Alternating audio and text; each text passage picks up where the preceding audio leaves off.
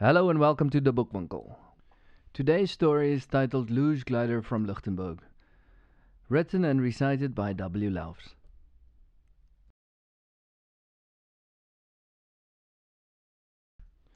It's remarkable how people push the limits of what is possible.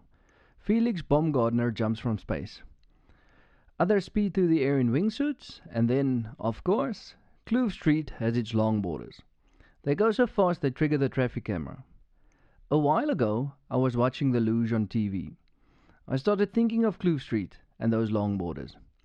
I imagined how there was someone who glides down Signal Hill Street and into Kloof Street, using his own modified luge method. A method Sanka and Derice would be proud of. A person who goes about his business in a nonchalant fashion.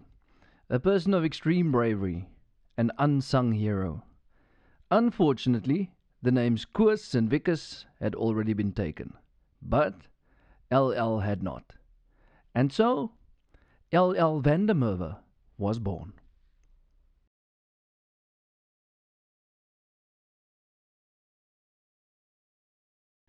The Bookwinkel, in association with Allegory 52a, proudly presents Luge Glider from Lichtenburg, a tale of speed, precision, and bravery.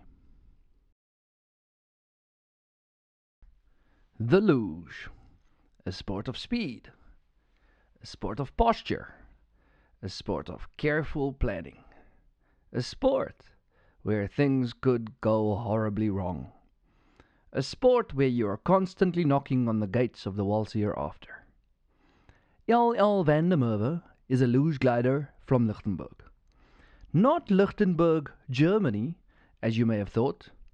No, Lichtenburg, South Africa.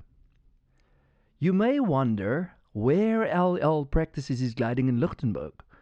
Obviously, there is no track. Winter doesn't get cold enough. It's understandable that the South African government doesn't budget for this kind of winter sport. Well, the van der Merwes have a second home in Cape Town, in a beautiful neighborhood called Tamboerskloof, near Trendy Kloof Street, where hipsters dominate the environment with their top knots, man buns, and Vespas. Not too far from Kloof Street, you'll find Signal Hill. On top of Signal Hill is a big cannon. A little down the road, LL's luge track starts. He glides down Signal Hill Street and turns into Kloof Nek Street. Indeed, it forms an outstanding track for practicing one's glide work. Similar to the luge, he lies flat on his back. However, he doesn't use a rig with blades, but rather a longboard with wheels. He waits until the cannon fires at midday, then he glides.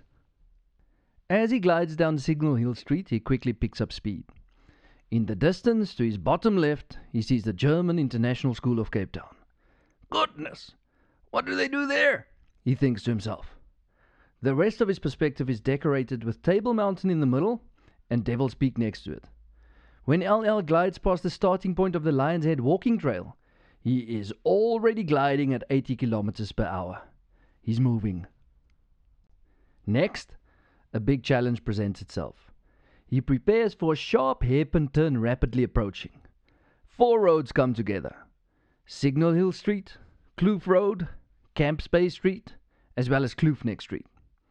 As already mentioned, LL is interested in Kloof Nek Street. His aim is to manage his speed, slow down a bit, and to glide out of Signal Hill Street into Kloof Nek Street. It's a high risk maneuver befitting a daredevil. Things must fall in place.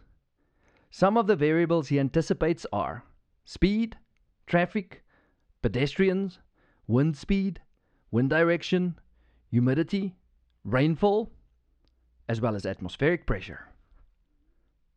As soon as LL has made the turn successfully, he breathes a sigh of relief. At this point, his muscles start to argue with him.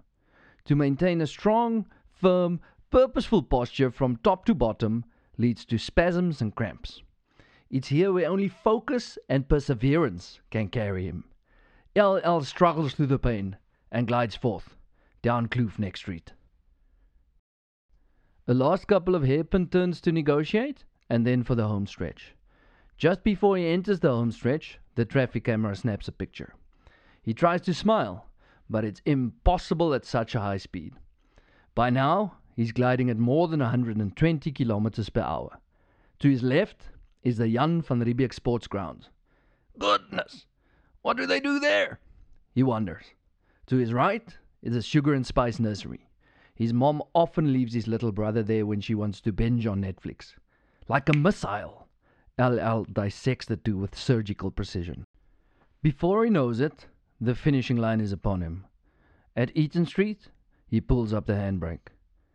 Casually, he glides past Pathodent, and at the power and the glory, he comes to a halt. His performance is over. LL sits up. After about a minute, he gets up.